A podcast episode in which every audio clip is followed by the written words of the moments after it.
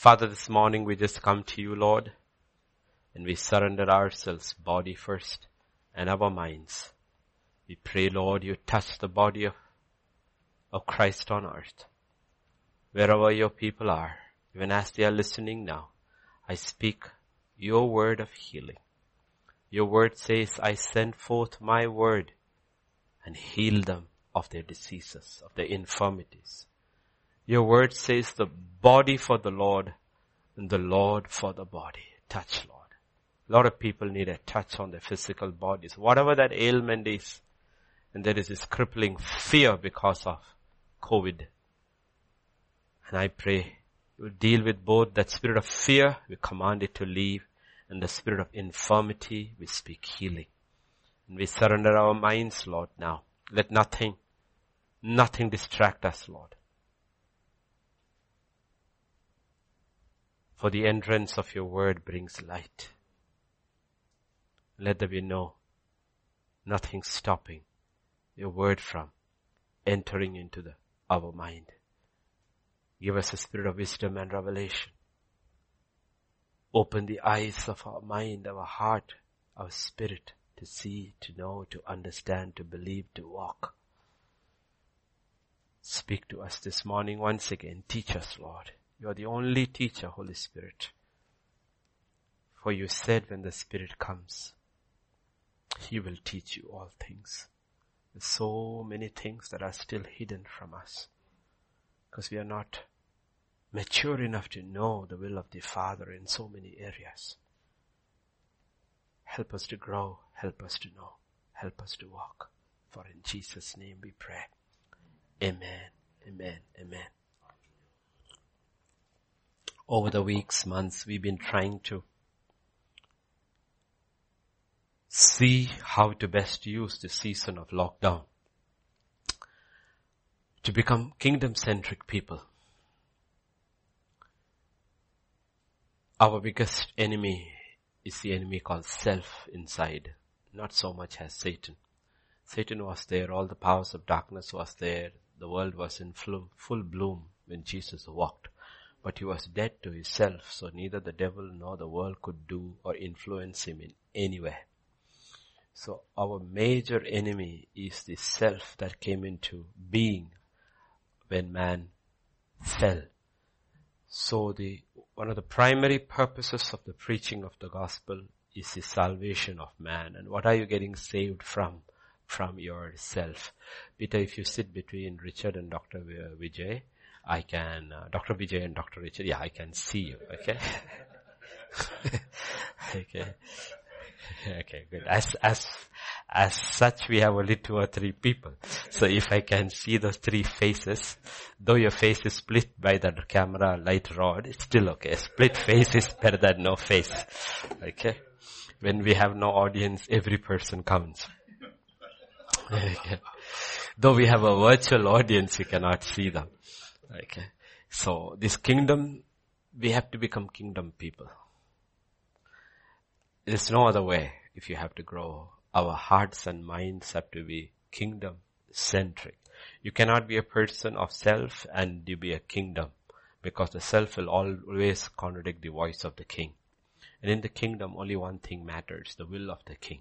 The self, the self, whatever the self needs are there. Like you talk about, like it's a, it becomes so uh, common now, familiar now. Our soldiers at our border, Pakistan, Chinese border, they have a self. But it's irrelevant. It's irrelevant. They're irrelevant. They self, they have families, they have parents, they have wives, they have children, yet they have orders. And that supersedes everything else. Everything else, okay? In the same way, we are kingdom people and we have orders. Thy kingdom come, thy will be done on earth as it is in heaven. And God knows. He says, don't worry about the rest. I'll take care of it all. Unlike the government of India who will send you a telegram and says report for duty. And even if your marriage is scheduled for tomorrow, it's postponed. Even if your father passed away, the funeral is forgotten, you just report for duty. And that's something which Jesus was trying to, I want to follow you. He says, let me bury my father. He says, do you understand what you're saying? When you say, I want to follow you, you're not following some corporate executive or a manager in a private company. This is a king and a kingdom. His will takes over everything else. Okay? There may be times when he will demand you to leave everything. There will be times when the king gives you time with everybody. But everything is constrained by one thing and thing alone, the will of God. So we have to become kingdom centric people. And that is entirely connected to how we hear from God. God will not speak consistently, clearly to a will that is not surrendered. That's why first Romans 1 talks about, 12 1 says about surrender. Second talks about renewal of your mind that you can understand what is a good, pleasing. Everybody wants to know the perfect will. God says no. You're not ready to know my perfect will. Yet if you are ready, you do not have to delay either. Like uh, Paul understood the will of God in three days. Because the surrender was complete in three days. What takes people most of their lifetime to come to that point? That man reached in three days. And then he grew. Not that he understood everything, but God could actually tell him, you're going to go through a lot of trouble, man. And he had no issues with that. He was a career oriented man before that. Had on that seminary track, gave it all up. I know about shame. He preached against Christ. A week later, he preached Christ. Ate humble pie. He had no issues with any of those things. What happened those three days of blindness? No? What happened that we do not know, but he, he was ready. So please understand, everything is connected with the king and the kingdom and we need to go back to kingdom centric people. You know?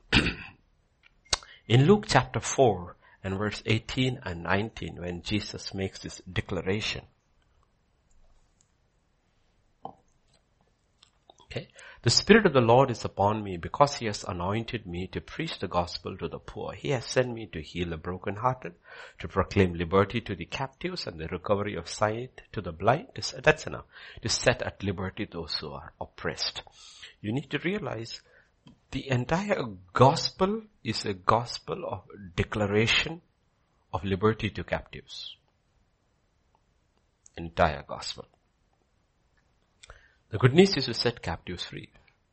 So the gospel is preached to all nations, oppressed nations and free nations, because all are captives. If you're not a captive in your body, you're a captive in your mind. Okay? Free nations, the western world, they think they are free. They're free. Actually, they have a lot of liberty to do whatever they want to do with their body. They consider that as liberty, but they don't realize they are captive in their minds. In some places like North Korea, you do not have any liberty to do anything with your body. But they may be more free than us in their minds, those who have received their gospel.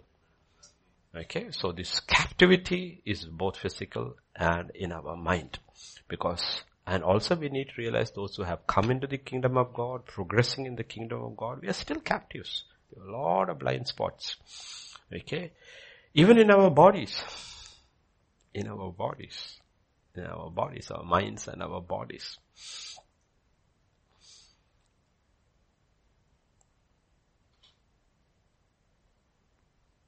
Even if you were to be renewed 100% in the mind, like Jesus was, and we think and feel exactly like God, we understand the will of God perfectly, still this body is a constraint. It's not a help. That's why the saints in the old covenant, new covenant always groan to escape from this body. You want to do so many things. You love God. You understand God. You understand His desires. You understand. But when you wake up in the morning, your body creaks. Your body creaks. Literally, you know, it creaks.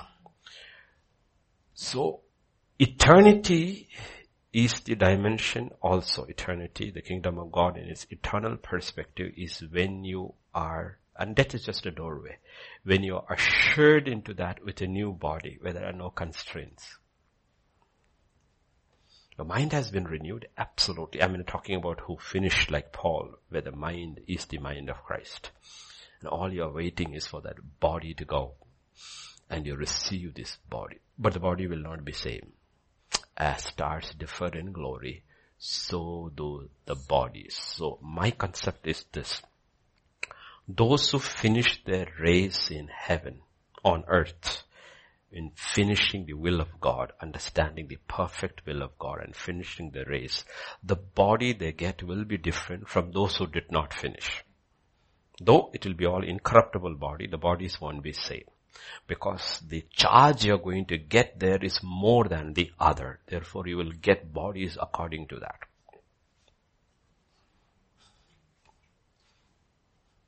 Bodies according to that. Hmm?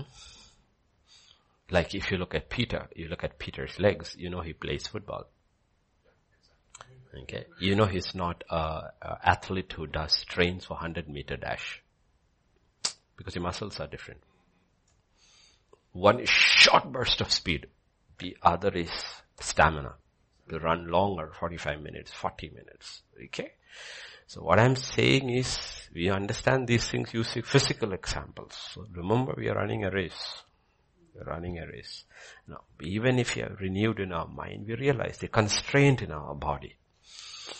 Constraint in our body. But that constraint won't be there. Okay, so eternity is going to be a completely different ball game. So we have to see everything in terms of the kingdom. If you don't see things, the devil will always try to bring you back to the physical, material world. That's why Jesus tells you are in this world, but you are not of it. You are not of it. You're in this world, but if you think like the world, gone. Of all the, what you call, uh, eschatological books in the Bible, especially in the Old Testament where you have eschatology means future events, okay? Daniel, the book of Daniel is the foremost in the Old Testament. How a Hebrew POW, that's a prisoner of war who becomes a slave, becomes a vessel of God in Babylon through which revelation is given to subsequent generations. Till today. Till today. Certain parts of the book of Revelation you will understand only if you know what was given to Daniel. These go hand in hand. How did a young Hebrew boy who was a prisoner of war, a slave, get this revelation? You understand from 2 Timothy chapter 2, verse 20 and 21.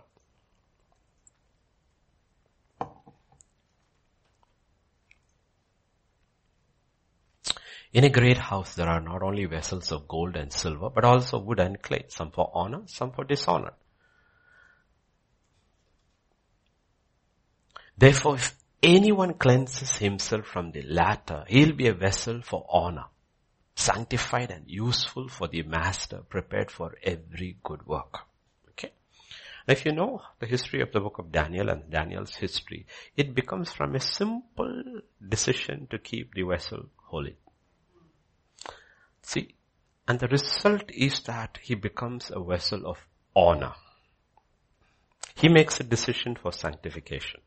And God choose makes a decision to make him a vessel of honor through whom revelation will come. Okay, like I was telling, I think in the Hindi meeting, this is entirely the difference between religion, all religion, and the kingdom of God. In religion, you pursue good things for the sake of self. In religion, why do you pursue righteousness? For your sake. Why do you pursue holiness? For holiness sake.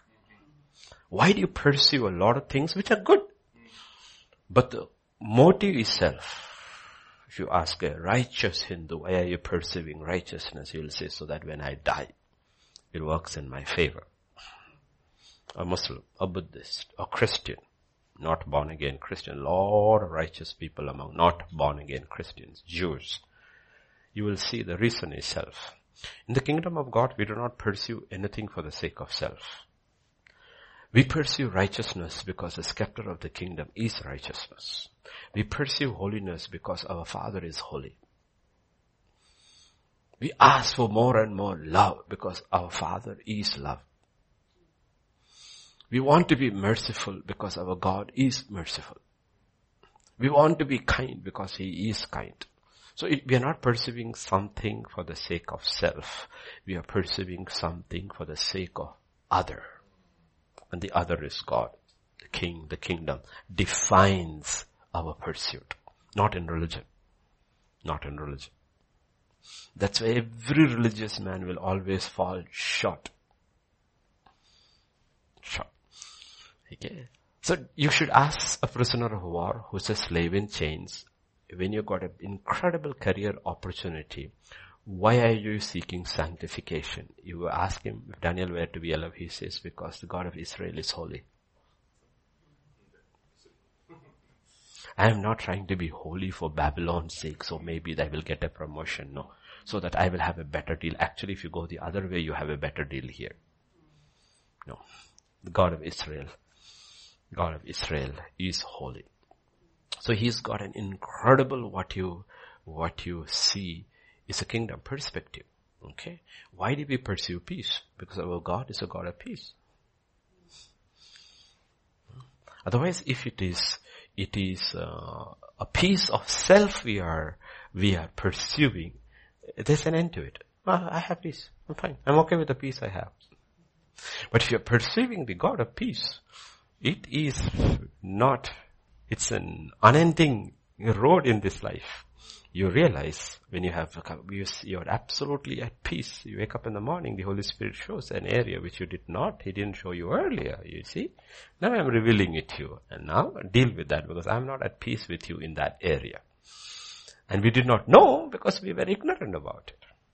Ignorant about it. Okay.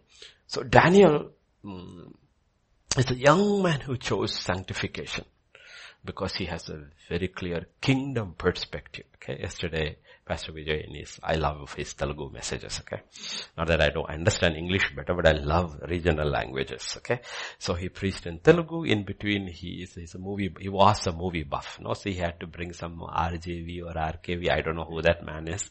I have no. Okay, he used a dialogue in Hindi which I understood.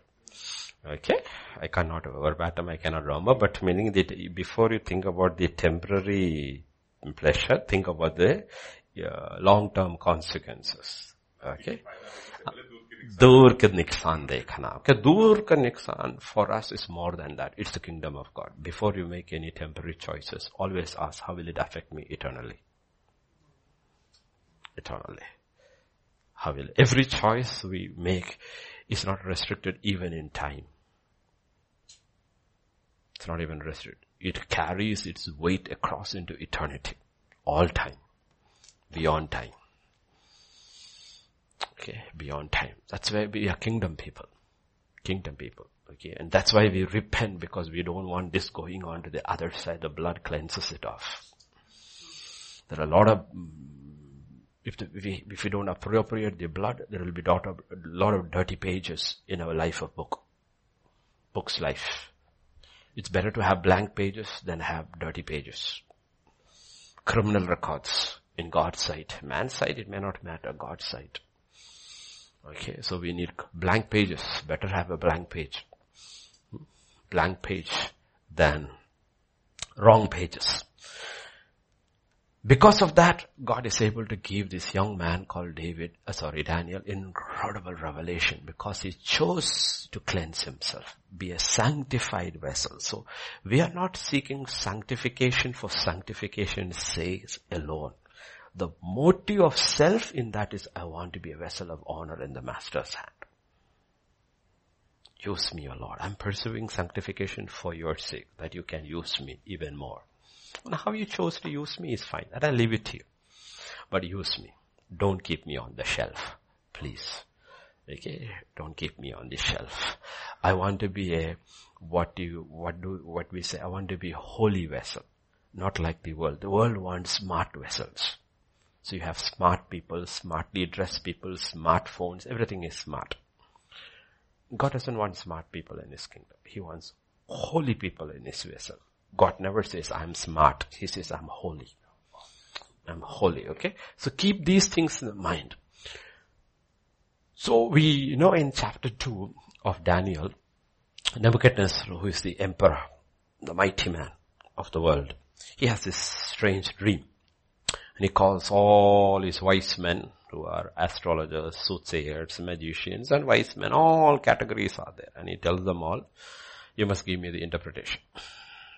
So they said, yes, Lord, mighty King, of course we will give you, tell us the dream. He says, I'm not telling you my dream.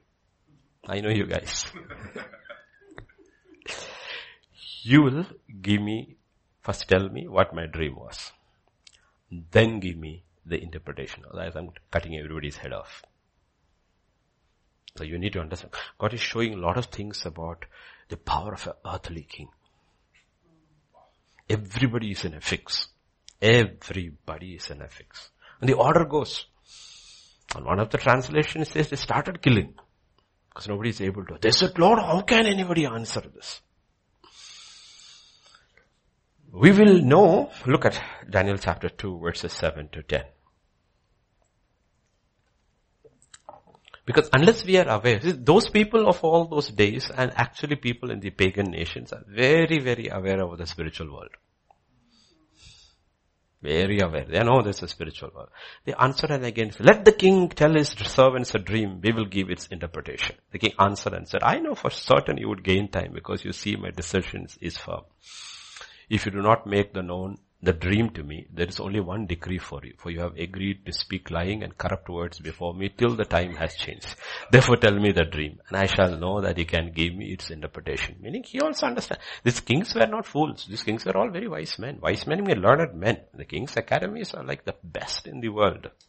Okay, so the okay, princes were automatically sent and they were trained in that culture and that wisdom and learning. He says, I know you. If I tell you the dream, you'll keep on coming with interpretations until have lost interest in the dream. You will buy time. Like, uh, like, like I tell Sami, Sami, everything has a particular impact in a particular time. So upload before that time passes. There's a time for everything. Though the word of God is eternal, certain word like, let us say, are you a racist? that message. Preach it 10 years ago, it wouldn't have an effect. Preach it probably 10 years from now, it won't have the same effect. It is something constrained within time, though it has its effect on through time. But it is specific for a particular time. Okay, so he says, I know you. After some, I will also start losing interest in the dream. I will also start forgetting and I'll receive any interpretation. I'm not going to play with your games. The Chaldeans answered the king and said, there is not a man on earth who can tell the king's matter. Therefore, no king, lord or ruler has ever asked such a thing of any magician, astrologer or Chaldean. So you need to realize there is a sovereignty. It, it, it also means they're checking it out and they realize they have no clue what the dream is. So there is a sovereignty about dreams. When God gives a dream, no occult will work there. Devil also gives dream. The devil had given him the dream, they would have found the answer. Some or other jadoo they would have done and come out with it. But the problem was this dream was not from the devil.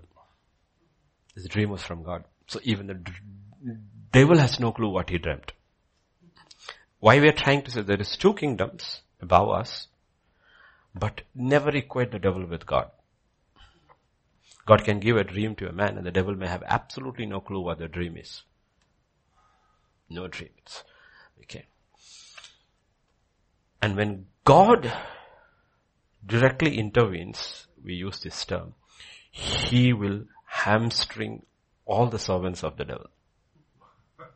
You know what hamstring is? Hamstring is where you do with the horses so they don't ride again, never use for war again. That's what happened on Mount Carmel. God used Elijah and he got hamstrung all the prophets of Baal. They could jump and dance and cut and do nothing, no reaction at all. Absolutely. The devil can do a lot of things, but in that case, so we need to understand we are dealing with powers of darkness. Up to the first four plagues of on Egypt, they came up. They came up. But when it came to the frogs, to take them out, they could not. That is when their ideas started changing and they said, this is the finger of God. This is the finger of God.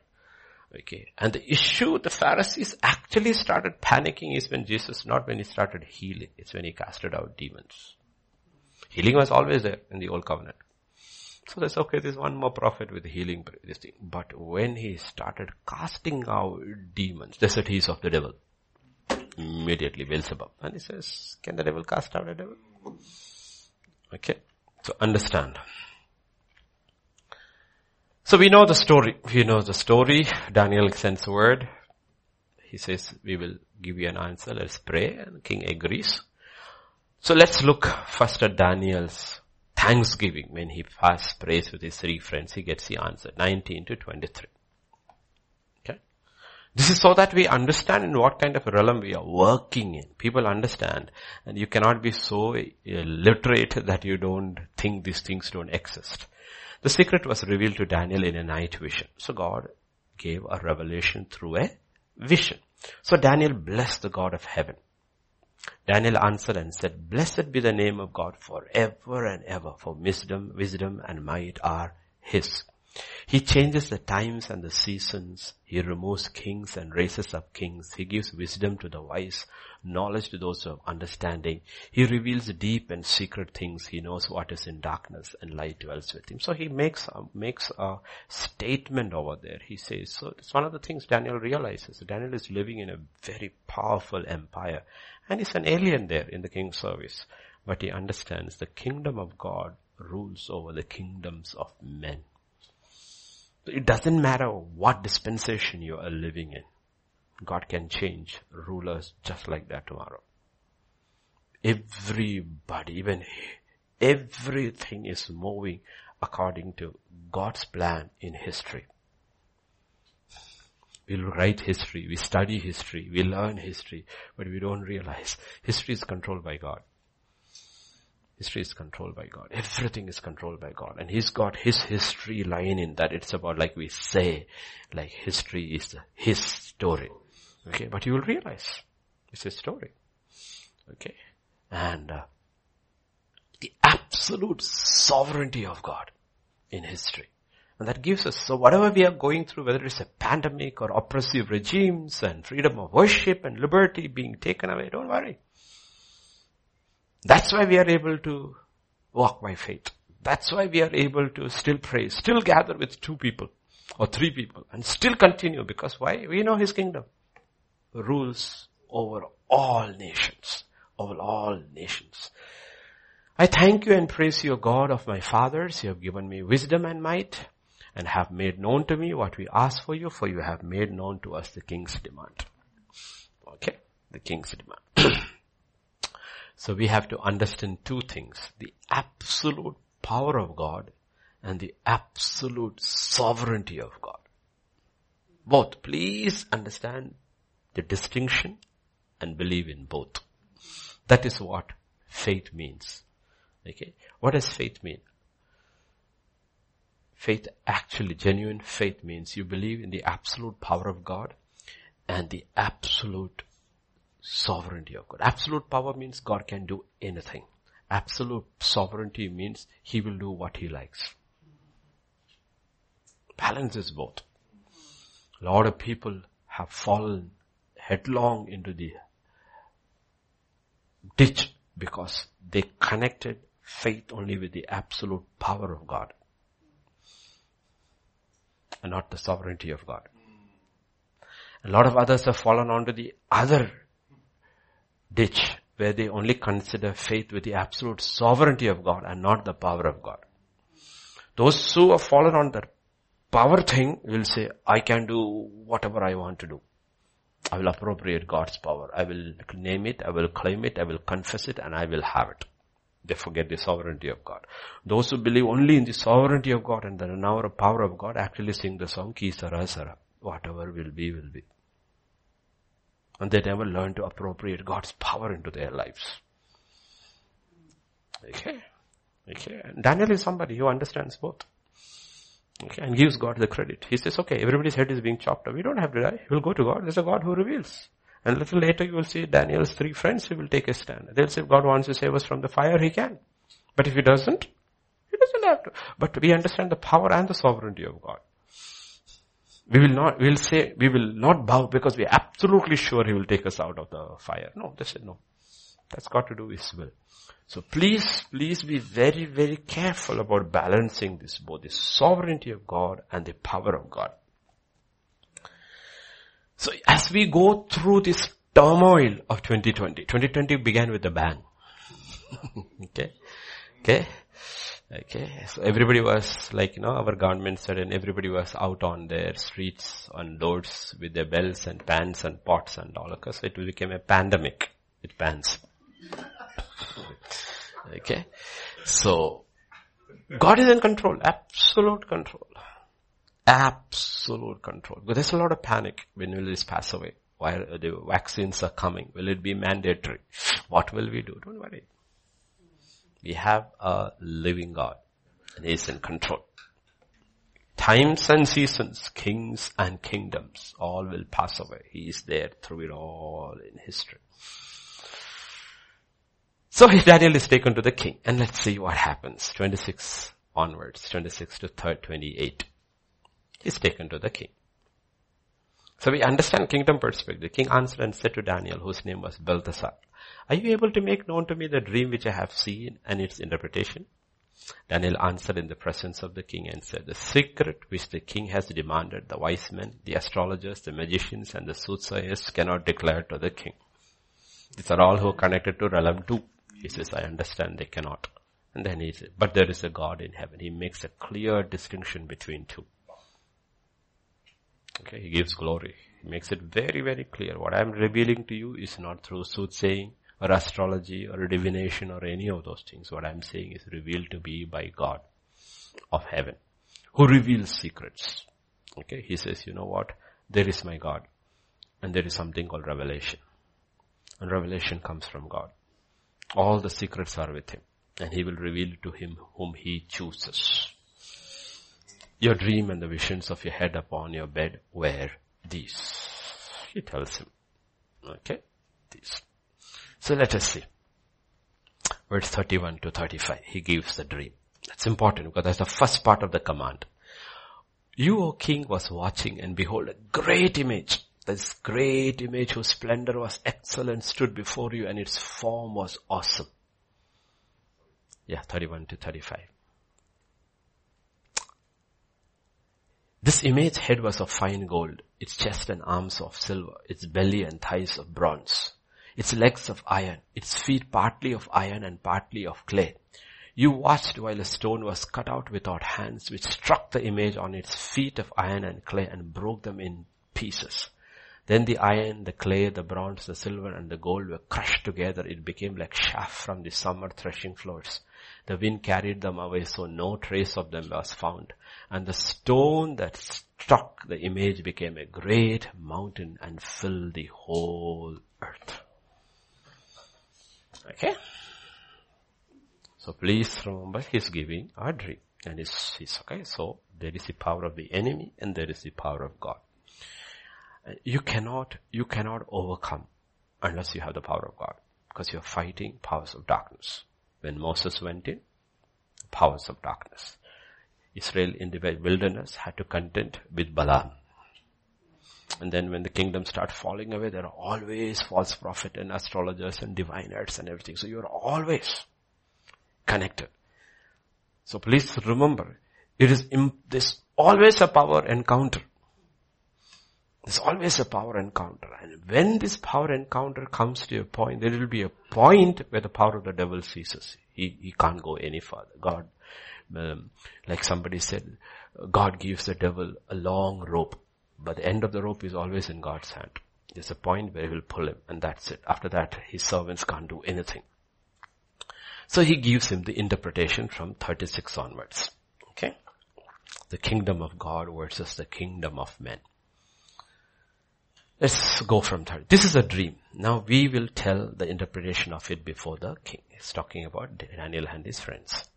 You, O king, are the king of kings. For the God of heaven has given you a kingdom, power, strength, and glory. He makes it very clear. You're king of kings. But there is somebody above you. He gives you the power, authority to rule your strength, your glory, all is given by him. And wherever the children of men dwell, or the beasts of the field, the birds of the heaven, he has given them into your hand, has made you ruler over them all. You are this head of gold. The first empire shown there. Remember, when he talks about the whole world, remember, it's only talking about the world that is connected with Israel. This is Israel-centric visions. So where is India? Where is China? Israel, India and China had nothing to do with Israel. We never came in touch with them except in the book of uh, Esther. Okay. Than that, we are not connected. So it's not that these people. So whenever it uses this term, the whole world, it is only talking about Israel-centric world because it is through Israel Jesus will come. And after Jesus comes and dies and rises, history moves to the ends of the world with the gospel. Then the whole world is included. Okay? All world. But after you shall arise another kingdom inferior to yours, then another, a third kingdom of bronze we shall rule over all. We missed verse 30, 38. We didn't, I didn't speak silver there. You are the head of gold. Okay. Okay. Of gold. Okay. After you shall arise another kingdom inferior to yours, then another, a third kingdom of bronze, which shall rule over all the earth. And the fourth kingdom shall be as strong as iron. In as much as iron breaks in pieces and shatters everything and like iron that crushes, that kingdom will break in pieces and crush all the others. Whereas you saw the feet and toes partly of potter's clay and partly of iron, the kingdom shall be divided, yet the strength of iron shall be in it.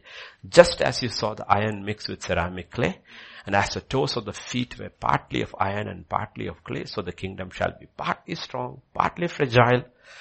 And as you saw the iron mixed with ceramic clay, they will mingle with the seed of men, but they will not adhere to one another as iron does not mix with clay. And in the days of these kings, the God of heaven will set up a kingdom which shall never be destroyed. And the kingdom shall not be left to other people. It shall break in pieces and consumes all these kingdoms and it shall stand forever. Even when he's giving it, he doesn't have the full revelation.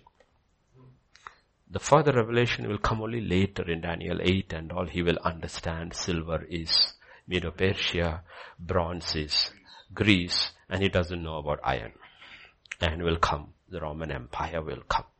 Okay, and then the end. Okay. So we will see there is the kingdom of heaven and the kingdoms of men, which is through which Satan controls the narrative.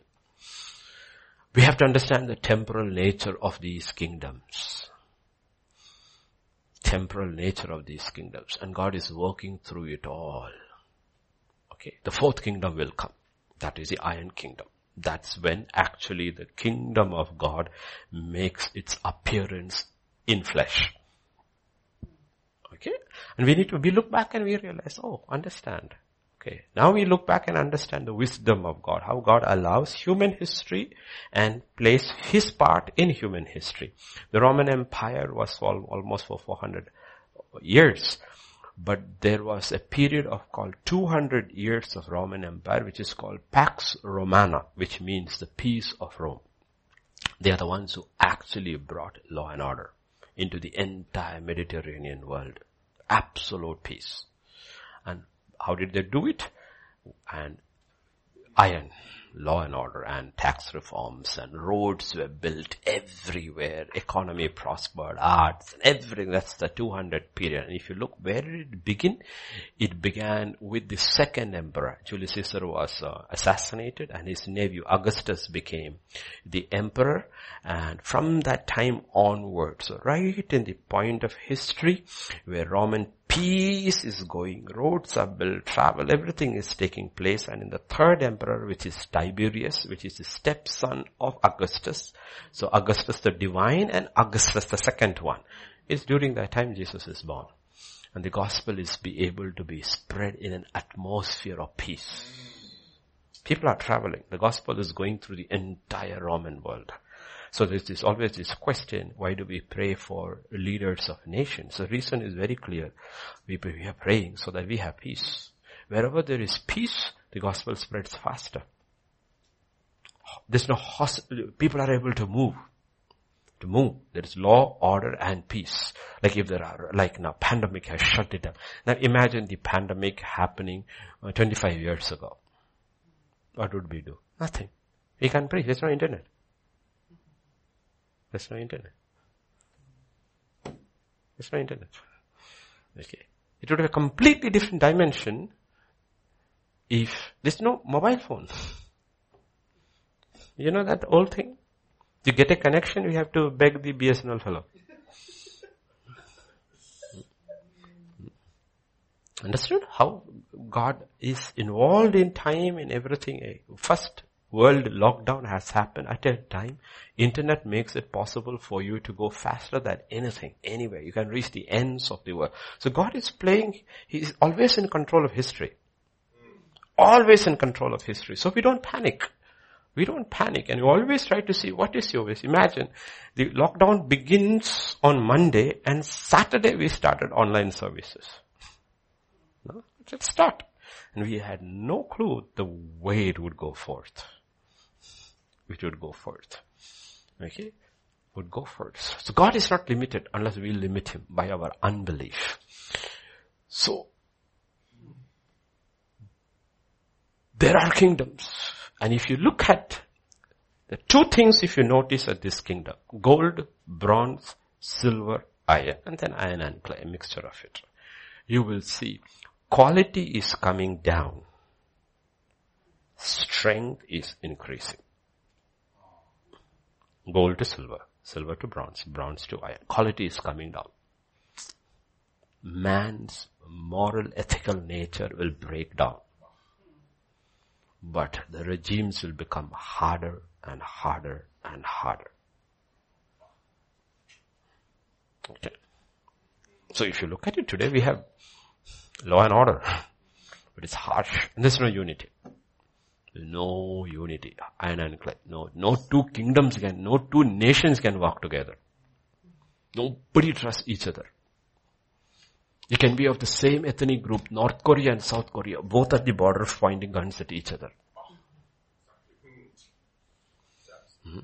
Pakistan and old East Pakistan, they don't like each other. Now it's called Bangladesh. Change the name also. USA and Canada don't trust each other. They'll trade with each other, but ideas and ideologies are exactly the opposite. Okay, and that's the nature of the last days. Strong nations in terms of law and order, might, power and all, but absolutely no unity. But remember this. Every one of these nations or nations also represent ideas. Let's go to Daniel chapter 1 verse 3 and 4. This is the head of gold. The king instructed Ashpenaz, the master of his eunuchs, to bring some of the children of Israel, some of the king's descendants, some of the nobles, young men in whom there was no blemish, good looking, gifted in all wisdom, possessing knowledge, quick to understand, who had ability to serve in the king's palace, to whom they might teach what? The language and? Why literature? Why only not language? Because literature will shape your ideas. Will, they will come as from Judah, they will come from Syria, they will come, we'll make them all Babylonian in thought. So Babylon is an idea. Every nation is formed of an idea. That is why humanities is the most dangerous department in every university. It shapes your ideas, how you think. So nations are connected with ideas. Connection with ideas. And when you see this rock, and if you look at the rock, can we go back to the rock that will come down? That is uh, verse uh, 36 or 37. You can, verse 35 also is fine. Okay? Yeah. Got it? Yeah. Then the iron, the clay. Okay. Um, uh, go to 34. While a stone was cut out without hands. The stone that came, the final kingdom that came, final kingdom, that's the kingdom of God. It's not cut by human hands. The kingdom of God also is an idea, it's sort of idea, but it's not of human origin. It's not of satanic origin. It has the power to demolish all these ideas ideas. So we have to see, ultimately that's how you stand by faith. It doesn't matter how many people oppose you. It does not matter. If what you think is kingdom, ultimately it will prevail. It will prevail. All these ideas will go away. Every idea will go away. Every nation has some kind of an idea or a set of ideas. Some of them are good because man ate from the tree. Good and evil is there. The problem is evil is mixed. Evil is mixed. The good is taken mixed with evil. But the kingdom of God is purely good. There's no evil there because God is not even tempted by evil. And he cannot be tempted by evil. So if you go back to 2 Corinthians 10 and verses 3 to 5,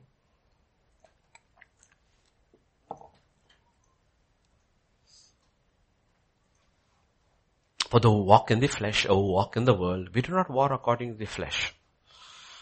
For the weapons of warfare are not carnal, but mighty in God for pulling down strongholds. So we saw that on Sunday part of it, okay? Ideas have to be fought with ideas. Ideas have to be fought with ideas. There is an idea, and there is something that opposes it, that is the kingdom of God. And you always have to believe that idea which you're hearing is empowered by the, the kingdom of darkness. And what you believe has to be empowered by the Spirit of God. It will always overcome. It will always overcome. It will always. The issue is, we live in a physical material world. And we are constrained by it. Okay? Constrained by it. Today's world, today's world, the, the more educated you are, the bigger fool you become in the spiritual realm. Because you think these things are in there. They were educated in the ancient world, they were educated, but they also understood the spiritual world. Okay. Listen to Daniel's word in uh, 230. 2.30. But as for me, the secret has not been revealed to me because I have more wisdom than anyone living. Lord, what I'm telling you does not come from wisdom. I can acquire wisdom in your university. This has come to me by revelation. Now you know Paul's prayer in Ephesians chapter 1 and verse 17. Let's go there.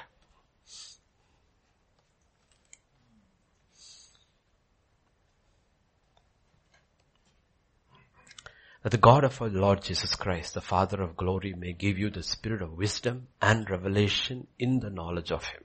Be very clear. There are three things mentioned over here. Three things mentioned over here. You need to realize we need all three. Otherwise we will fail in this battle. Wisdom, knowledge, understanding fall into one group. You acquire knowledge, you get understanding, and you have the wisdom. But that alone is not enough. Because you're not fighting man. You're fighting powers of darkness. And if you're fighting powers of darkness, you cannot win this battle with just wisdom and knowledge because the devil also has it. You need revelation. All of them had wisdom and knowledge. Daniel also had. But you are caught in a fix. All the astrologers also have access to revelation on realm 2 but nothing is coming from there. Nobody knows what the dream is. So one man alone is able to tap into it because God who is above it all gives him revelation what the dream is. That's what he's talking about. It's not by wisdom. It was revealed to him. But the problem is revelation. With, the, with, with revelation you have to be very, very clear. No? The Jadugar also has revelation. The girl who said servants of the most high God also was revelation. It was a divine revelation. It's a spirit of uh, what you call divination. It's revelation. That's why the third thing may give you the spirit of wisdom, revelation in what? In the knowledge of Him. I don't want a revelation outside of God. I need to be very, very sure of my revelation. My revelation is of God and about God. I don't want a revelation that does not pertain to the kingdom of God. Okay? There can be many revelations which, where it does not impact the kingdom of God at all, but why do you want that? I'm a kingdom person and I want to be in the kingdom. I want to stay in the kingdom and I want to move with the kingdom. So the Bible puts these three things together. You have to be very, very careful. This is the, the weakness of the church, 20th, 21st century church. Paul's prayer is this, to every individual within the church, Lord, give them the spirit of wisdom, revelation, in the knowledge of Jesus Christ. One can be very, very wise and live wisely according to the wisdom of God and completely miss what God is doing now. Which comes only by revelation.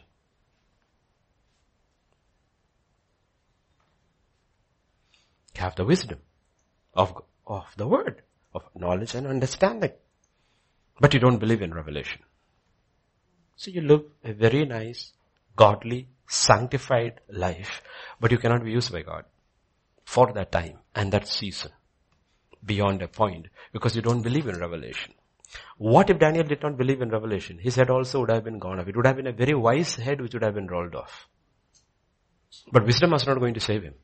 He needed revelation. And he knew this was a God who reveals. He is not the one who said this is a God who gives wisdom and understanding. It's a God who reveals. He reveals. The secrets are with God. There's a limit to which in the kingdom of God I can understand things with wisdom, with understanding, with knowledge. And there are things beyond that, which has to be revealed. Hmm. Okay. King's court was with astrologers and magicians. And kings of Israel had prophets and priests. What is the function of the priest when it came to the, the people and the king? To give them knowledge. Out of the mouth of the priest shall come knowledge. What is the job of the prophets? To bring revelation. So if you look, every successful king in Israel's history had a priest and a prophet. Sometimes it could be both, the same. But he was prophet and priest. So he taught the wisdom of God and also brought revelation. We are living in these last days. Wisdom will not be enough. Wisdom will not be enough. Okay, we need revelation and we need to believe that we have a God. We have a God who reveals. A God who reveals. It is revelation. Yesterday Ma was praying right from an old message I had forgotten. Okay. It is revelation that gives you that cutting edge in life. Cutting edge in life. Okay. Daniel had three friends who stood up with him. But if you realize the gift of revelation was only with Daniel. So these three people also, their lives got saved. They had wisdom and they believed in the absolute sovereignty and power of God and they could make all this, but they didn't have revelation. They did not have revelation. Revelation gives you that cutting edge. Remember, revelation can be in different forms. God can speak the voice. God can speak with visions, dreams, prophecy, different ways. Okay, different ways He can give you revelation. How He does it is His business, but He reveals.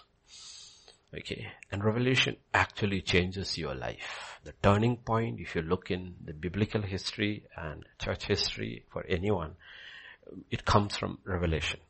The turning point. When Abraham was in the Ur of the Chaldeans, must have been a good man, seeking righteousness, doing all those things, and then God tell leave. That is revelation that he heard from God. It's not wisdom, understanding, knowledge. This is revelation. That changed history. Isaac was about to go, God said, don't go. That changed.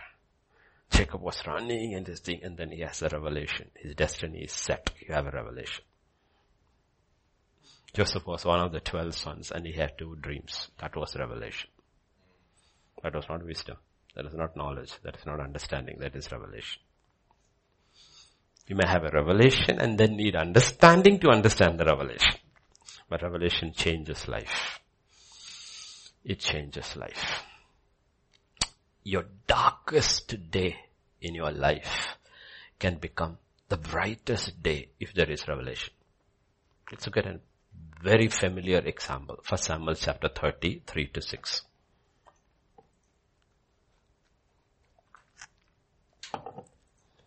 This is the darkest day of his life so far.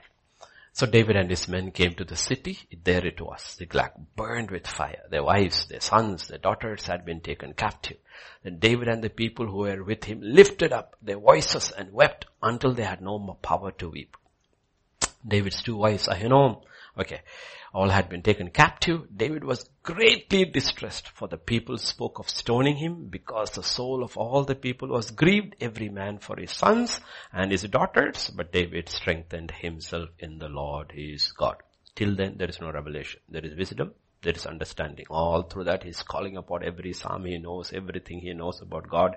He has knowledge about God. He has wisdom about God, understanding about God, crying out for mercy, all that. All that is good. Still doesn't change your life. You're still in your pit and everybody's hand is against you. And then verse 7 and 8. Then David said to Abiathar the priest, Abimelech's, Ahimelech's son, please bring the ephod here to me. And Abiathar brought the ephod. So David inquired of the Lord saying, shall I pursue this troop? Shall I overtake them? And he answered them. David is asking, God is speaking. Now this is revelation. Pursue, for you shall surely overtake them and without fail recover all. So what changed his life? Revelation. The revelation. He just got a revelation. And you know what verse 18 and 19 says? He followed. You got revelation. Now you have to follow that revelation. 18 and 19 will say, David recovered all that the Amalekites had carried away. And David rescued his two wives. Nothing of theirs was lacking. Either small or great, sons or daughters, spoil or anything which they had taken from them. And David recovered all. Revelation worked out. And after that he's again walking in wisdom and understanding. You need all that wisdom and understanding. Not revel- only one revelation. No, God says you have knowledge, you have wisdom, you need understanding how to deal with it. When he's going back, 400 were earlier, 200 are sitting with the baggage. The 400 say don't give them. He says no, share. Then he takes from the plunder, sends the gifts to all of Judah. So three days later they will know Saul is dead and Judah will come. How did he do? He used his wisdom, understanding to please. Okay. That's what God is talking about. The people in this world are very wise. Remember that unjust steward? He says he was very smart. What did he do his wealth for? He made it for a, He was putting it away for a rainy day. How much do you owe my master? 10,000 here. 1,000. So I made a profit of 9,000, okay? Remember, when I'm in bad times. God says, I give you earthly wealth. Do you use that? Use that so that you have favor. Have it. And David has wisdom, understanding. But what made the difference? What made the difference was revelation. So we are in these last days. Absolute last of last days battle and the devil will throw everything that we have, he has against the church. The church has to learn from the beginning till today, wisdom and understanding knowledge is not enough personally. In your personal lives and corporate lives, whichever way you want to look. It's not enough. We need revelation. To keep one step ahead of the enemy, you need revelation. The devil had thought he had finished David. He had no clue God was just going to start with him. No? See Peter on the day of Pentecost. Okay? It's the day of Pentecost. What happens first? Things are okay? Internet is on?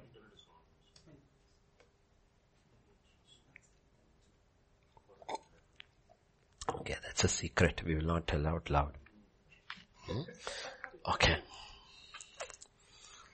Look at the day of Pentecost, okay? The Holy Spirit comes and Peter stands up to the crowd and look at Acts chapter 2 verse 14 to 16.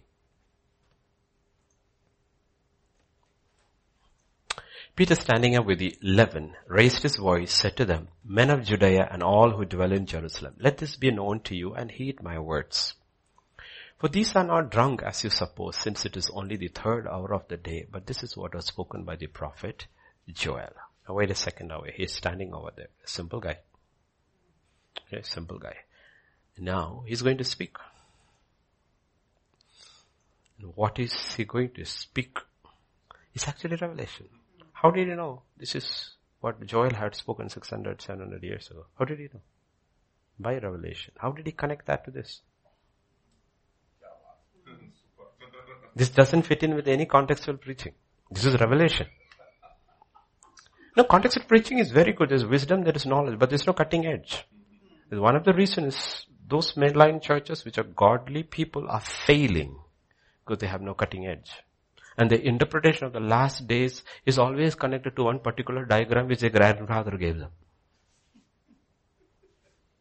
And when world events changes, they have no clue how to fit it in because there is no revelation.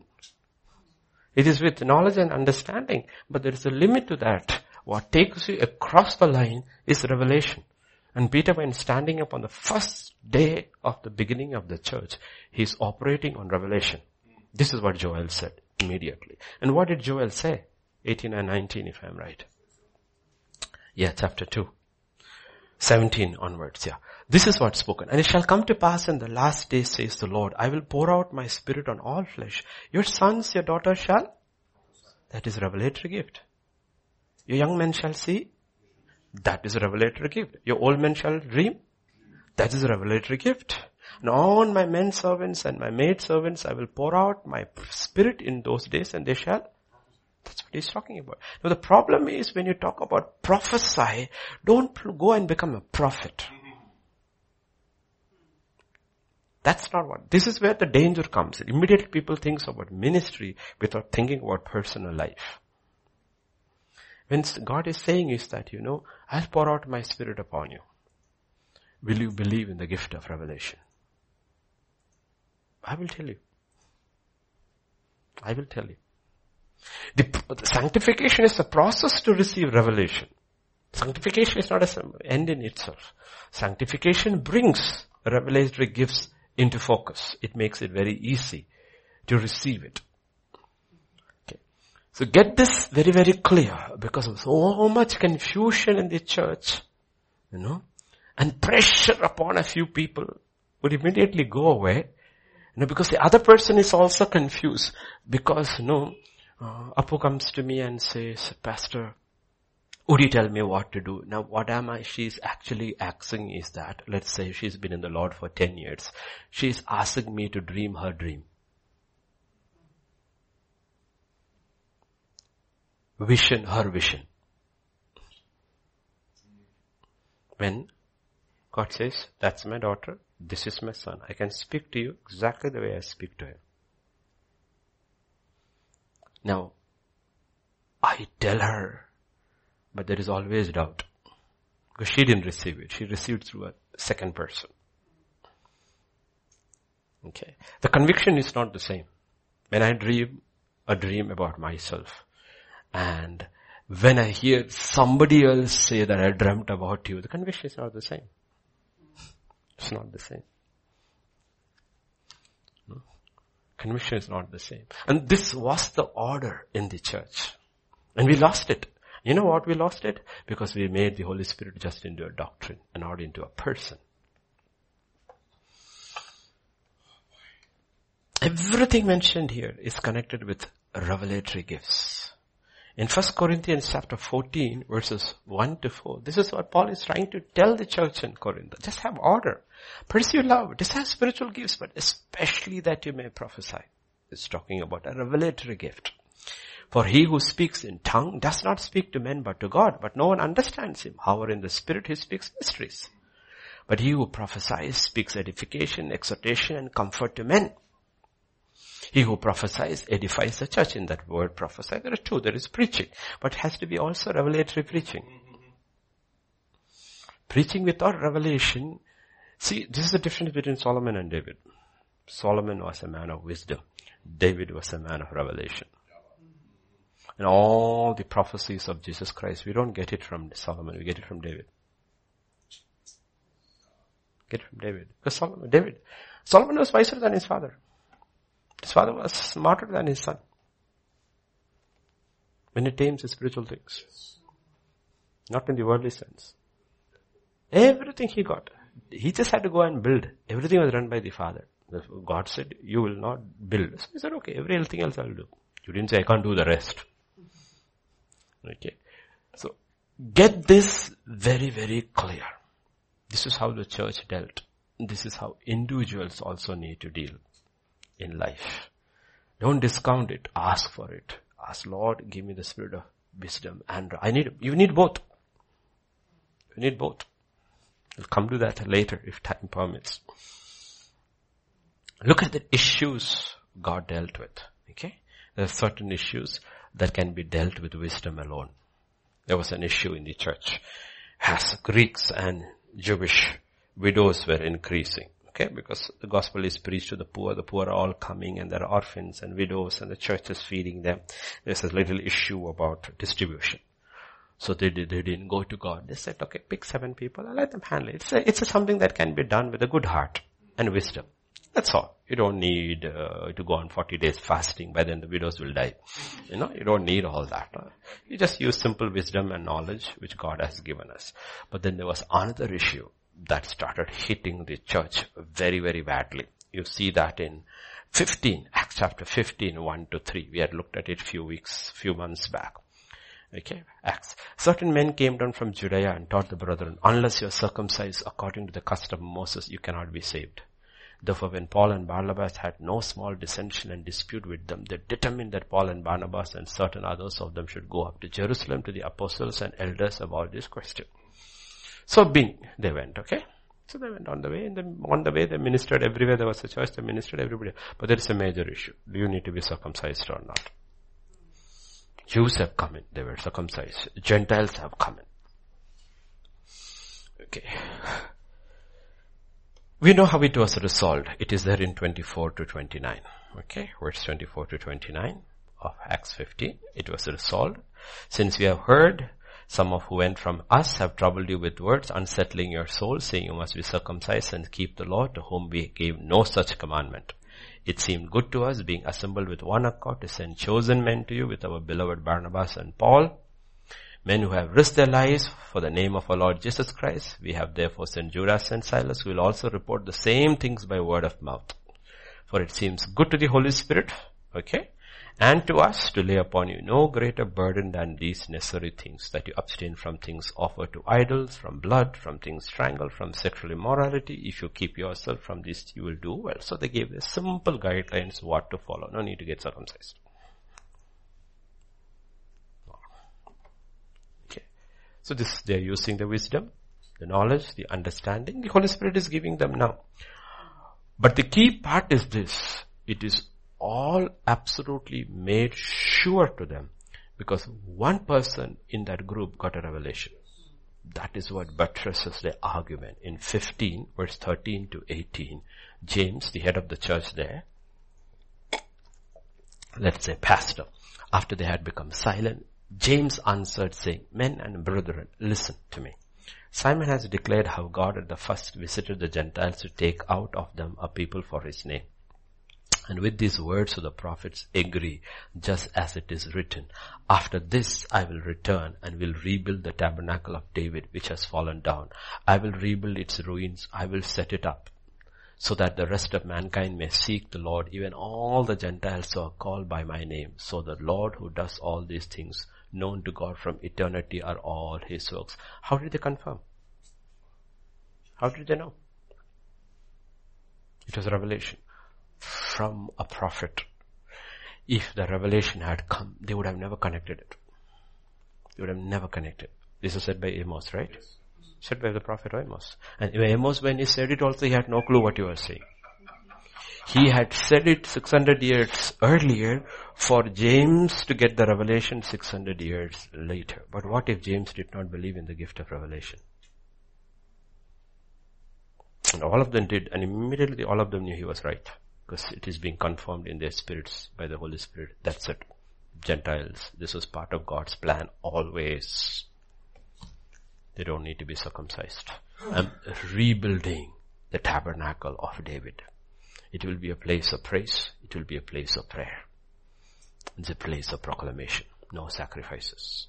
It will be a sacrifice of prayer, a sacrifice of praise, and a sacrifice of proclaiming the King and the kingdom. It will not be the old covenant temple. No. So we must desire. That is why the way is sanctification. The cleaner the vessel, the more easy it is for God to reveal. Is to reveal. Yeah, revelation is actually, like Paul will say, now we see dimly through the glass. Right? Now on that side construction was going on. Can you see anything through this glass? Look at the cement on it. Hmm? Those guys put all the cement. Can you see anything through this glass? Nothing. But what if all the cement was scraped and it was like crystal clear glass? You can see on the other side. And our soul is like that. The cleaner it becomes, the easier it is to receive. But you must believe that if I look, I will see. What you have a very clean, sanctified soul, but you don't believe in revelation. Holy Spirit will not move. He won't give it to you. He will not be pushed into anything because in your own free will, you have chosen to deny a gift of the Holy Spirit. Because you said, gifts have ceased. Now we have the, the written word. The written word will give you understanding and wisdom and knowledge. It doesn't give you revelation.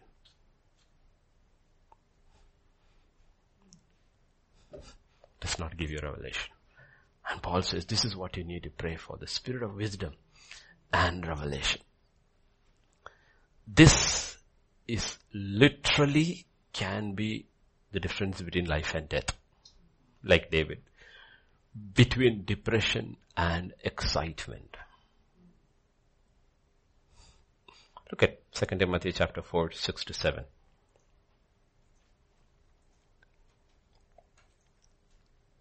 I'm already being poured out as a drink offering and the time for my departure is at hand. I have fought the good fight. I have finished the race. I have kept the faith. And verse 8, have my,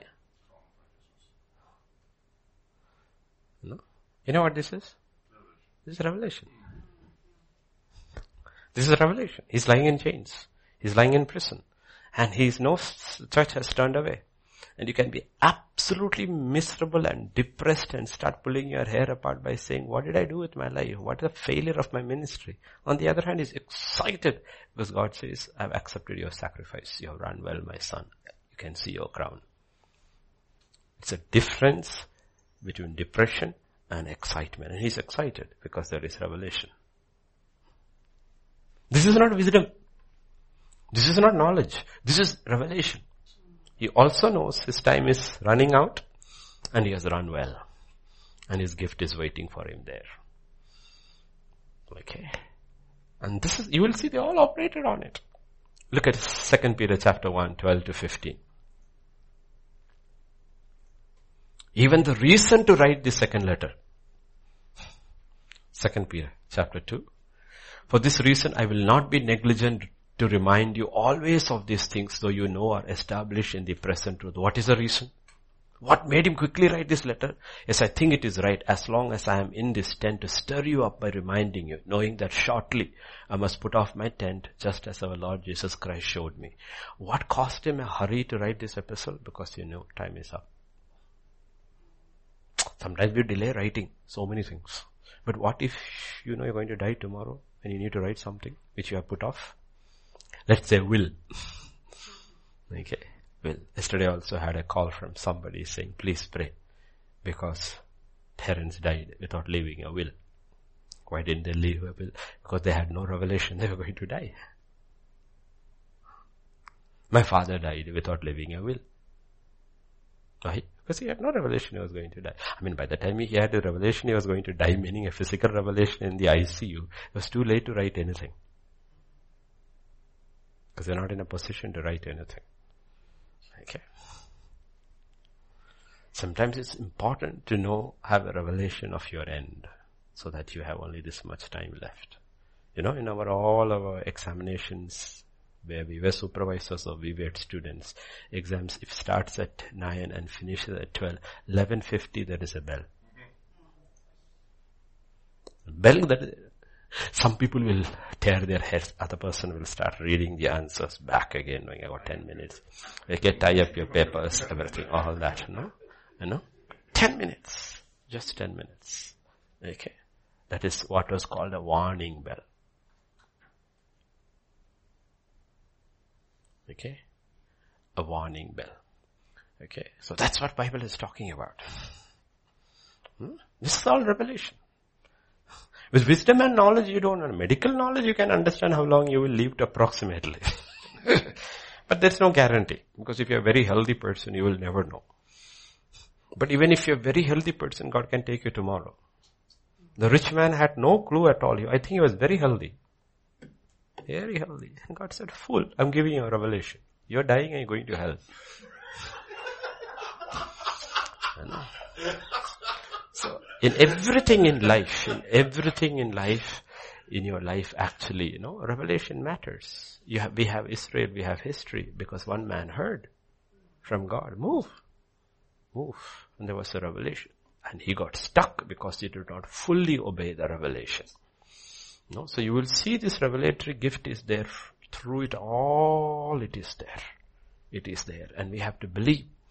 If you turn to Revelation chapter one, so uh, chapter one and verses ten to eleven. I was in the spirit on the Lord's day. I heard behind me a loud voice as of a trumpet saying, now what is this voice? It's revelation. It's not a physical voice. He was worshipping. He never expected to hear that voice.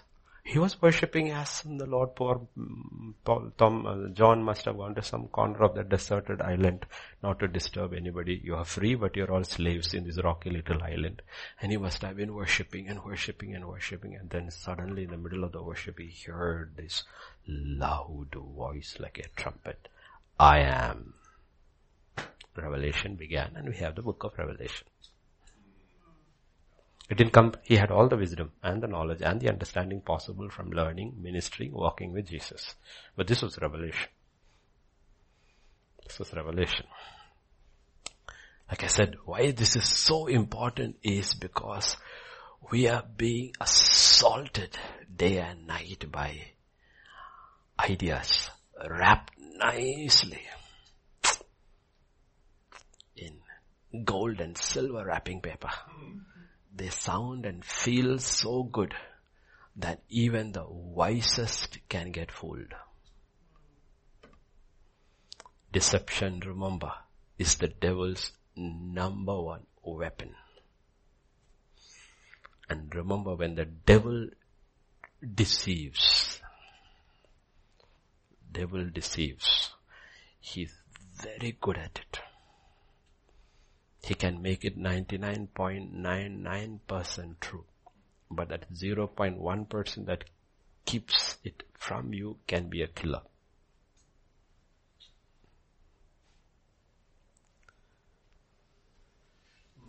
So wisdom alone will not cause us to survive in these last days. We need direct intervention by the Spirit of God. Okay. Like people say, baptize me the Holy Spirit, Lord, I want power. But they don't have discernment to ask for the baptism of fire. So they run for a season with power and they peter off, like Samson, because they didn't ask for fire. If you want to put it in pictorial terms, Daniel began with fire and ended with power. He didn't ask for power, he asked for fire, sanctification. Lord, cleanse me, cleanse me, cleanse me. Until 12, you have seen the power of God flowing through him. You could stand before kings without blinking. Without blinking. The power of God is manifested through this old man.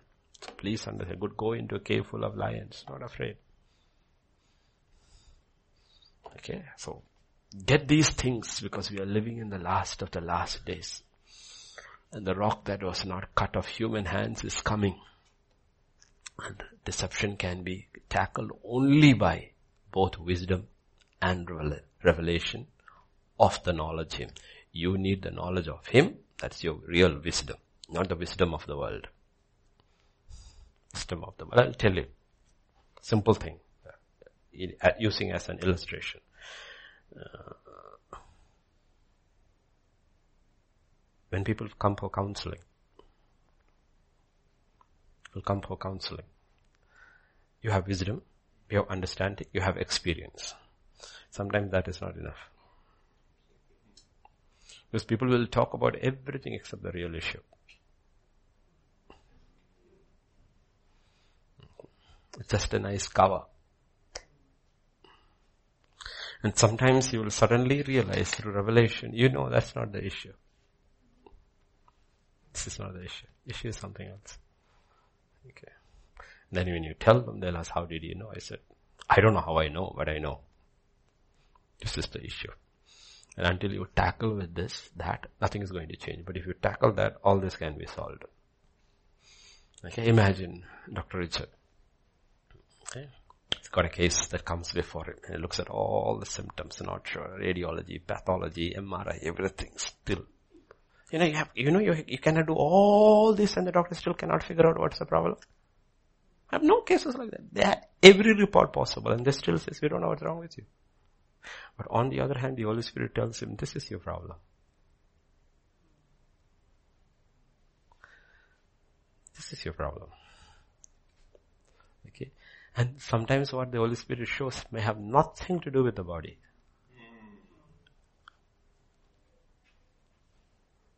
Nothing to do with the body.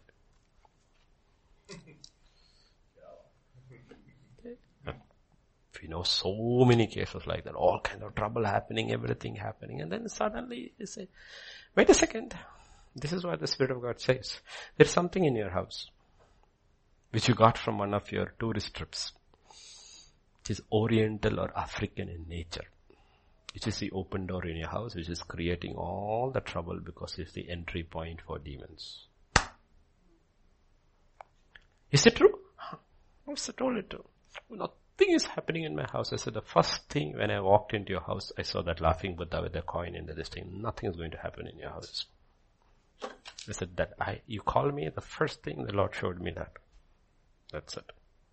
Somebody else also I told, say that to that person. Your business is not going to change because you say you're a Christian, but when you walk into your business, what you have is an idol. And you're doing it for your employees, but who's the boss? Nothing's going to happen. That's the entry point. Take it out. If you claim to be a Christian, take it out. Things. Sometimes you don't realize, and sometimes we listen about, I'm doing everything, I attend church, everything, this thing, all that. I mean, this is not to hurt people, but wisdom, knowledge, understanding, prayer will only take you this far. After that, that has to intervene. He had wisdom, he had knowledge, he prayed, he fasted. What if God doesn't speak? He did everything. His wisdom God, knowledge is there, understanding is there, prayer is there, fasting is there, God doesn't reveal. Head is gone.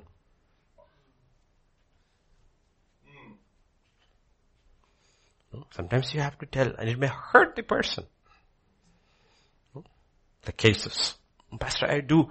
I, I, I left my Catholic church. I read the word. I go to this church. I pray. I do. I fast and everything. And I said, but still nothing seems to be changing. And then suddenly you feel something inside and you tell them, do you still do the rosary?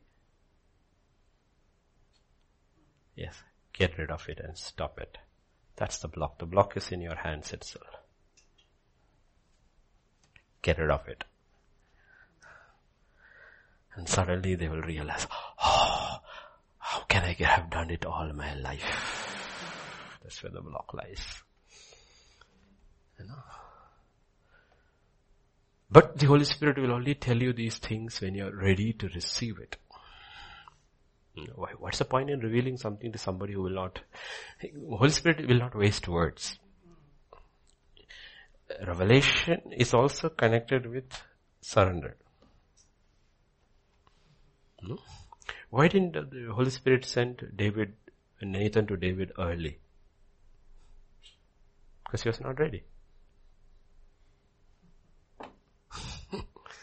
if only he had sent Nathan earlier, how much damage could have been? No.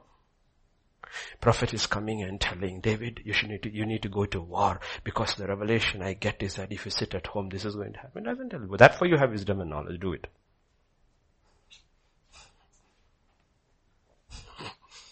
Live by your wisdom. Everybody, the problem is we go to the other extreme. We will only live by revelation. Just know. We're supposed to live by wisdom and knowledge. I've given to you how to live.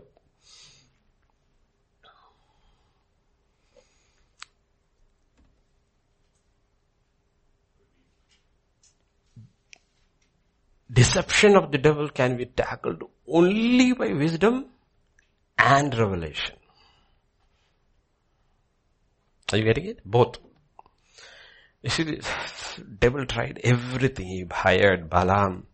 to curse does not work, did all the junk with the children of Israel, but he still couldn't stop because another generation was rising on fire for God. They crossed the, the river Jordan.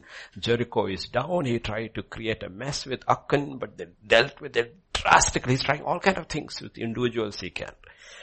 But you know how he set them up? He set them up. Know? God is giving them supernatural victories if you look at that. Over forces who are trained soldiers. A little later he will, he will stop the sun and the moon. Throw hailstones from heaven. He will, I mean God will go to any extent to see that we have victory. But, in Joshua chapter 9, verses 9 to 13. Okay, this is a set of people who come, pretending they have come from far away. They already know they are going to lose if they fight, so they come. So they said to him, from a very far country your servants have come because of the name of the Lord your God, for we have heard of his fame and all that he did in Egypt, and all that he did to the two kings of Amorites who were behind. They gave him an entirely great testimony of God. Therefore our elders and all the inhabitants of our country spoke to us saying, take provisions with you for the journey, go to meet them, say to them, we are your servants, now therefore make a covenant with us. The bread of ours we took hot for our provision from houses on the day we departed to come to you, but now look, it is dry and moldy.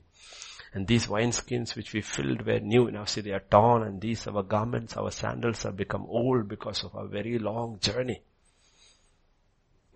Yeah. What does scripture say?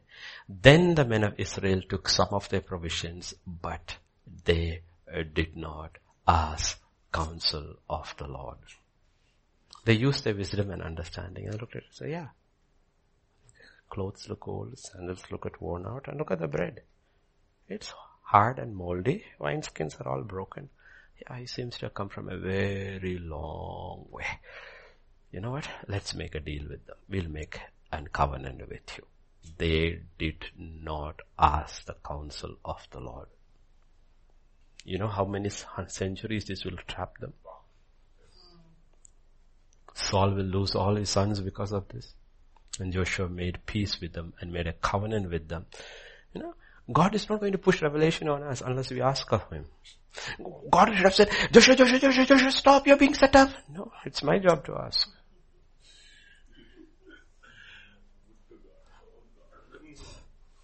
God is, God has not been, I made a mistake, but God will work through that all in history also. And His purposes will continue. But remember, God has given us a free will to choose. We have wisdom, we have understanding, and we still will go to God and say, Lord, there is something here, but Lord, with our eyes we see everything looks kosher. But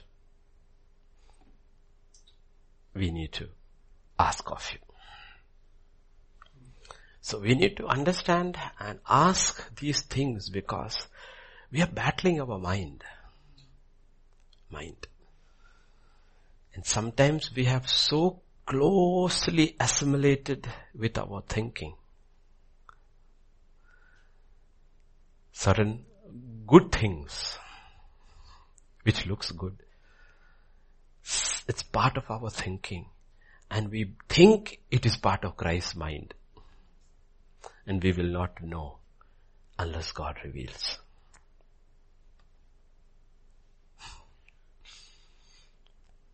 That David actually, with the incident after Bathsheba when everything is calm and peaceful, actually starts thinking he's a righteous man. That's why God uses Nathan to set up a trap with a parable about righteousness. You know, that's how, you know, you sinned. The object of your sin is gone. You married the wife. Things are all calm. Everybody's happy. For a nation is prospering. You're succeeding. Everything's well. Nobody's talking about it. She's happy. Everything is going on well. And after some time you will think that, okay, I did something wrong. I made amends. All is okay. You actually start thinking you're righteous. So when you think you are righteous, God is not going to send a revelation. You are a sinner. He traps him with his righteousness.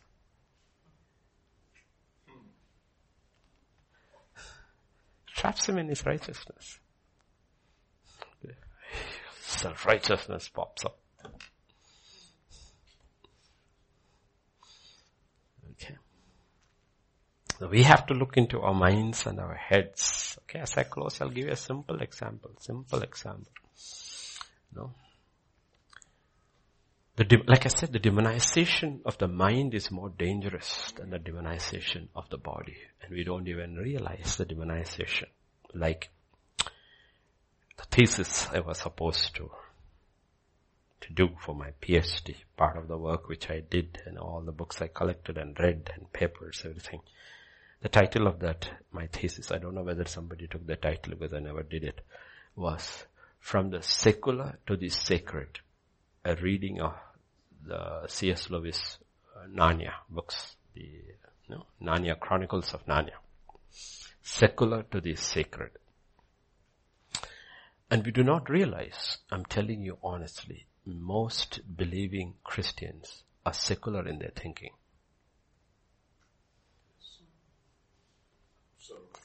Secular in their thinking. Very secular in their thinking. While in the kingdom of God or in the spiritual realm, there is no space called secular and sacred. in the kingdom of God, everything is sacred. It's not Sunday is a sacred day and Monday to Saturday or Monday to Friday is very secular for Christians. That's how they live. And that's how they think. That's why how they live that way. And we don't realize because secular today actually means good. The original meaning of the founders of the American Constitution, for them, if they were to use the word secular, does not mean freedom from religion. It meant freedom for religion.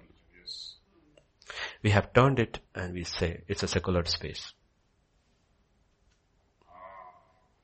When we think about a secular space, that is the argument, misreading of the original intent by which they took prayer out of school, Bible out of school, public all displays of religion out because they think secular means freedom from religion. Secular does not actually mean that. There's no something called secular in the kingdom of God. When Daniel was brought as a teenage boy, he didn't think secular.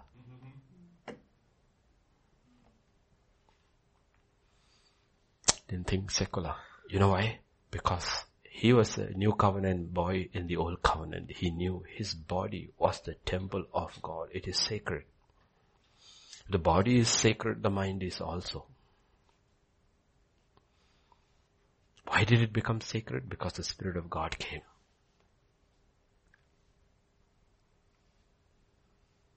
We do not realize how secular we are. That's we, that's why we misread. We, we live in this one-dimensional world most of the time and forget it is a multi-dimensional world, the spiritual powers of enemy and God. Because that's why we misread Matthew 6.11.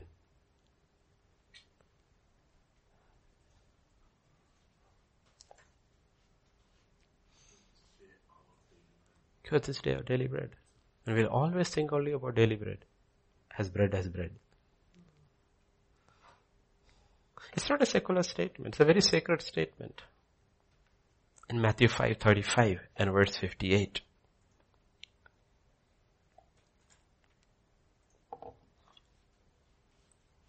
Sorry, not Matthew. Uh, John 5:35 and 58. Not Matthew, sorry, John. Actually, six, six, six, six. I'm so sorry. Six. 635 and 58. Jesus said to them, I am the bread of life. He who comes to me shall never hunger, who believes in me shall never thirst. Give me my daily bread. Daily bread. So that I will not hunger or thirst. I am satisfied in you. Whatever situation. You know why Paul is able to say, I abound in the prison? Why is he able to say, rejoice in the Lord and again I say rejoice? He's in chains. You know why? Because he had his daily bread. He's neither hungry nor thirsty. Though he must be starving. May not have a shower for the past three months. Sitting, they say, in a sewage. But he's full. Verse 58.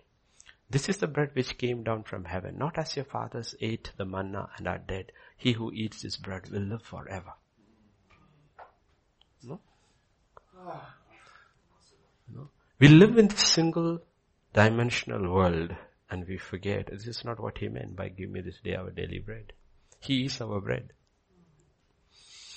The simple thing is, you know what it means actually? Give me this daily bread in relation to what we are talking about. How much do we allow Jesus, the life of Jesus to permeate into our daily lives? Is there secular space then? It's only sacred space. Secular, secularism for a child of God doesn't apply. Wherever he goes, whatever situation he is in, He's in sacred space because he is the temple. And the Spirit of God lives in him. And when he goes to his workplace, that's what he is. He works cheerfully, he works hard, but he works for the king and the kingdom. So he knows how he will work. He's always putting the interest of the kingdom first. That's what Daniel did. That's what Joseph did. They're all in secular spaces, but they are sacred people. In Potiphar's palace, there's a one man who's sacred. And wherever he goes, the kingdom follows. Because scripture says the Lord is with him. That means the kingdom is going with him. They throw him into prison. The king goes into prison with him. I know. Daniel's three friends are thrown into the fire. The king goes into the fire because they considered, I am sacred. I am sacred. I am the temple. There is no secular space. They could have made, okay, the king is there, the king is. You know how they split between the sacred and the secular? Those are new believers. They have to grow. That's, they're like Naaman. Please give me some earth. Now when I go back, I will worship. But when I go with the king to the temple, the king will bow and I will have to bow with him. But it's okay. That's a new believer. Thank God for this. At least he decided. I want to worship I will have a earth from Israel and worship. Oh, he's a new believer. But from there you have to go to the other. No, I will not bow. I cannot bow to this. I cannot bow to this idea. Because you're going to face pressure in all the IT companies. Rainbow lobbies and all kind of lobbies are there and they will push you and force you to be part of different things. And he says, you have any issues with my work? No. Then leave my ideas to myself. My mind is mine not yours. When I sign in here at 8 in the morning and leave at 5 in the evening, what you ask me to do, the work, I will do it. That work. But when you ask me to believe in a particular way, which is against what I believe, I'm sorry, my mind is not for sale. Mind is not for sale. And these ideas permeate. And you will realize lot of Christians are secular.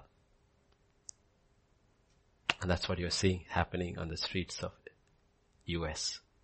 Why isn't that huge majority of so-called believing Christians not out on the streets saying that this cannot happen? Our church, our land will not be taken away by anarchists. Why? Because they're all secular. They're not Christians. They're secular. Think about it there are at least 60 to 70 to 18 million Bible going believers. What if they come on the streets? When they saw this crowd, it's basically 2000 people. You know with 5000 people or 10,000 people how our streets will look? You guys were not all chinna papas. Do you remember NTR when he brought this whole state to standstill? I still remember I was in Hyderabad in the 90s. When he called for the people to come out, it was like every street was yellow. They just came and they filled and the government fell. Can't do anything. That's how communism fell. The people came out on the streets. Finally, there was nothing anybody you can do. When the streets are full, and you don't even have to raise a hand. Just stand there. Everything will cease. And that's what Americans can do if they want. Come out, stand in the streets and say, this will not happen to my land. This is a land under God and it belongs to God. We will not take, allow anarchists to take over. That's all they have to do. But you know why they don't do it? Because they're secular. Sundays they will all go to church and fill the churches. Monday to Saturday they are secular.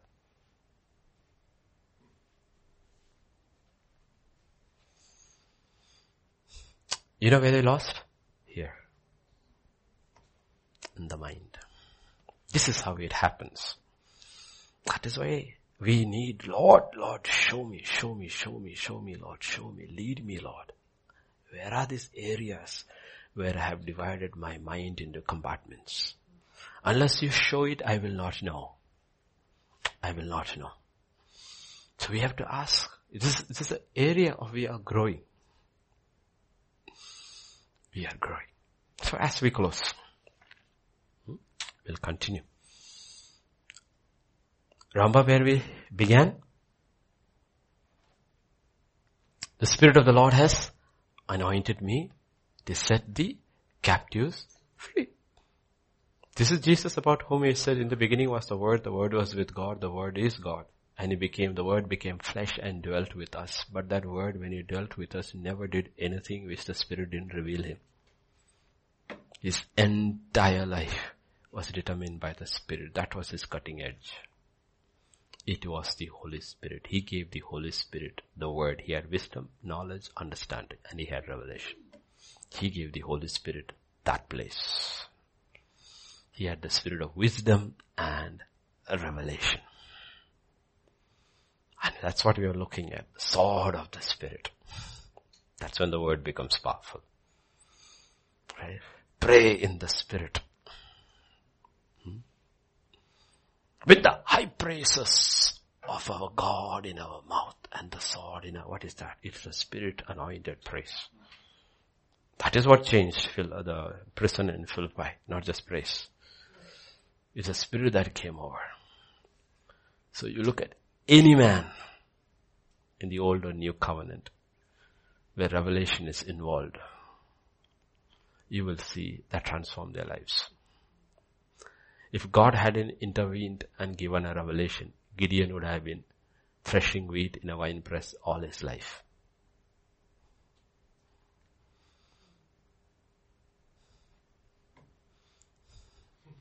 Right? But he became the mighty warrior of God because of revelation. Now when I'm talking about it, please like I said, we are talking about personal revelation and not corporate. Don't run into it corporate. That is why the importance of sanctification. Last verse for today. Hebrews chapter 10, 8, 10 to 12.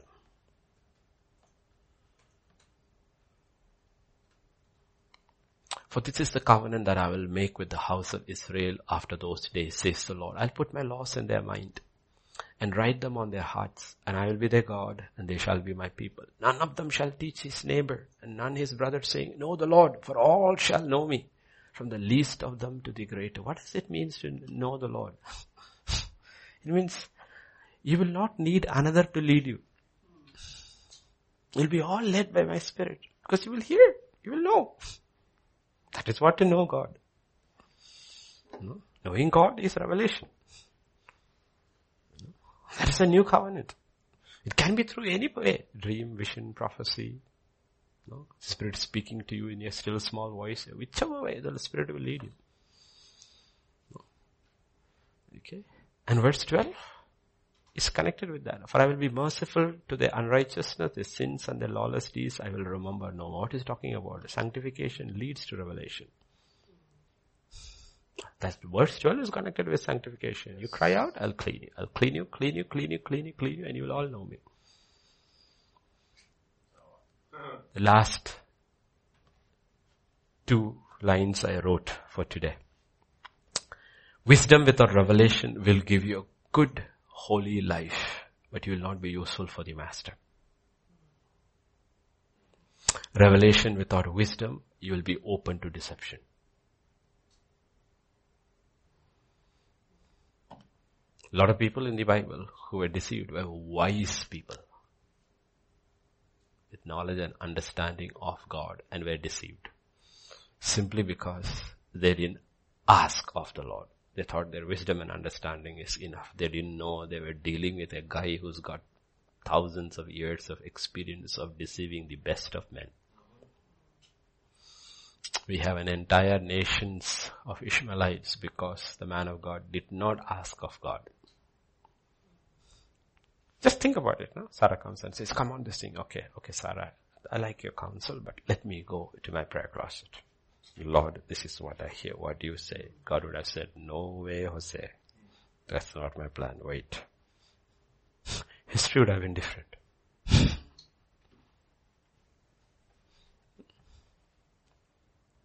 What did he do? He appropriated the culture and the wisdom and the understanding of that culture and got set up by that.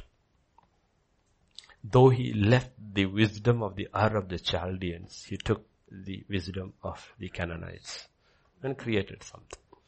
And God had to cover it and bless it and make it because it's there. Okay, so please get this very, very clearly. We began our church, you know, how many years we prayed. You go to the old messages and all, you will see we all those prayers of before the word begin. Lord, give us the spirit of wisdom and revelation that we might know you. Open the eyes of my understanding. Okay. And all, that entire prayer is revelatory. Revelatory. And you will realize the word of God works on revelation. Works on revelation. And in the last days we need it more, especially because the YouTube is full of people. One set will say this is the last days, the mark of the beast is coming.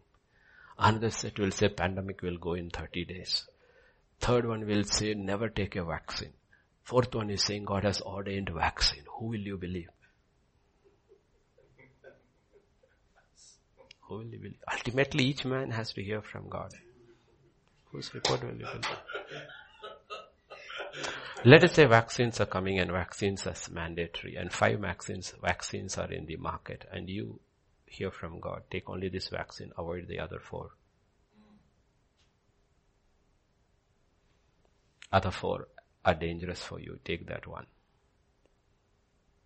You have to hear it, whatever nation you are in. Because you have to look at the long term. If, if I don't take a vaccine, what are they going to do to me? Listen, definitely it's not a mark of the beast, but looks like it is not. But if I don't take a mark, everything will stop. I cannot buy, I cannot go here, I cannot travel. They may say that is mandatory. If you don't have a, you are a health hazard. So you need to hear from God. Because you can't say a vaccine is a mark of the beast. Unless they sell the ampicillin has 666. They're not going to do. So all these things we have to hear because this mark of the beast and the antichrist has been running around for 2000 years with every generation.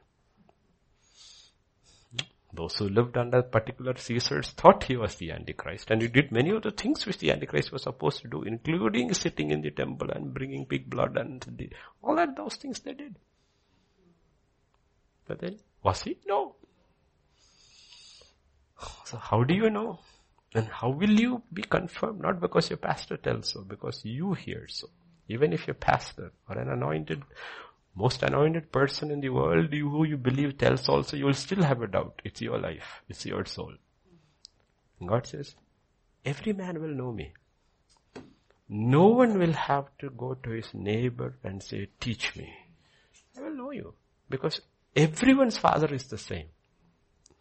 He's a father. That's why Jesus addresses, teaches of a father. And the father will reveal it to his children. No? Anybody could have become like Joseph if they were interested to know Jacob's heart.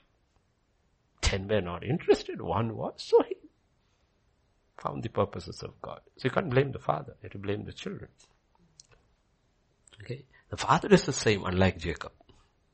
He loves everybody. But how many will go to him and say, Father, teach me, show me, show me, Lord, show me, show me, show me where I err, show me, Lord, I want to walk in this.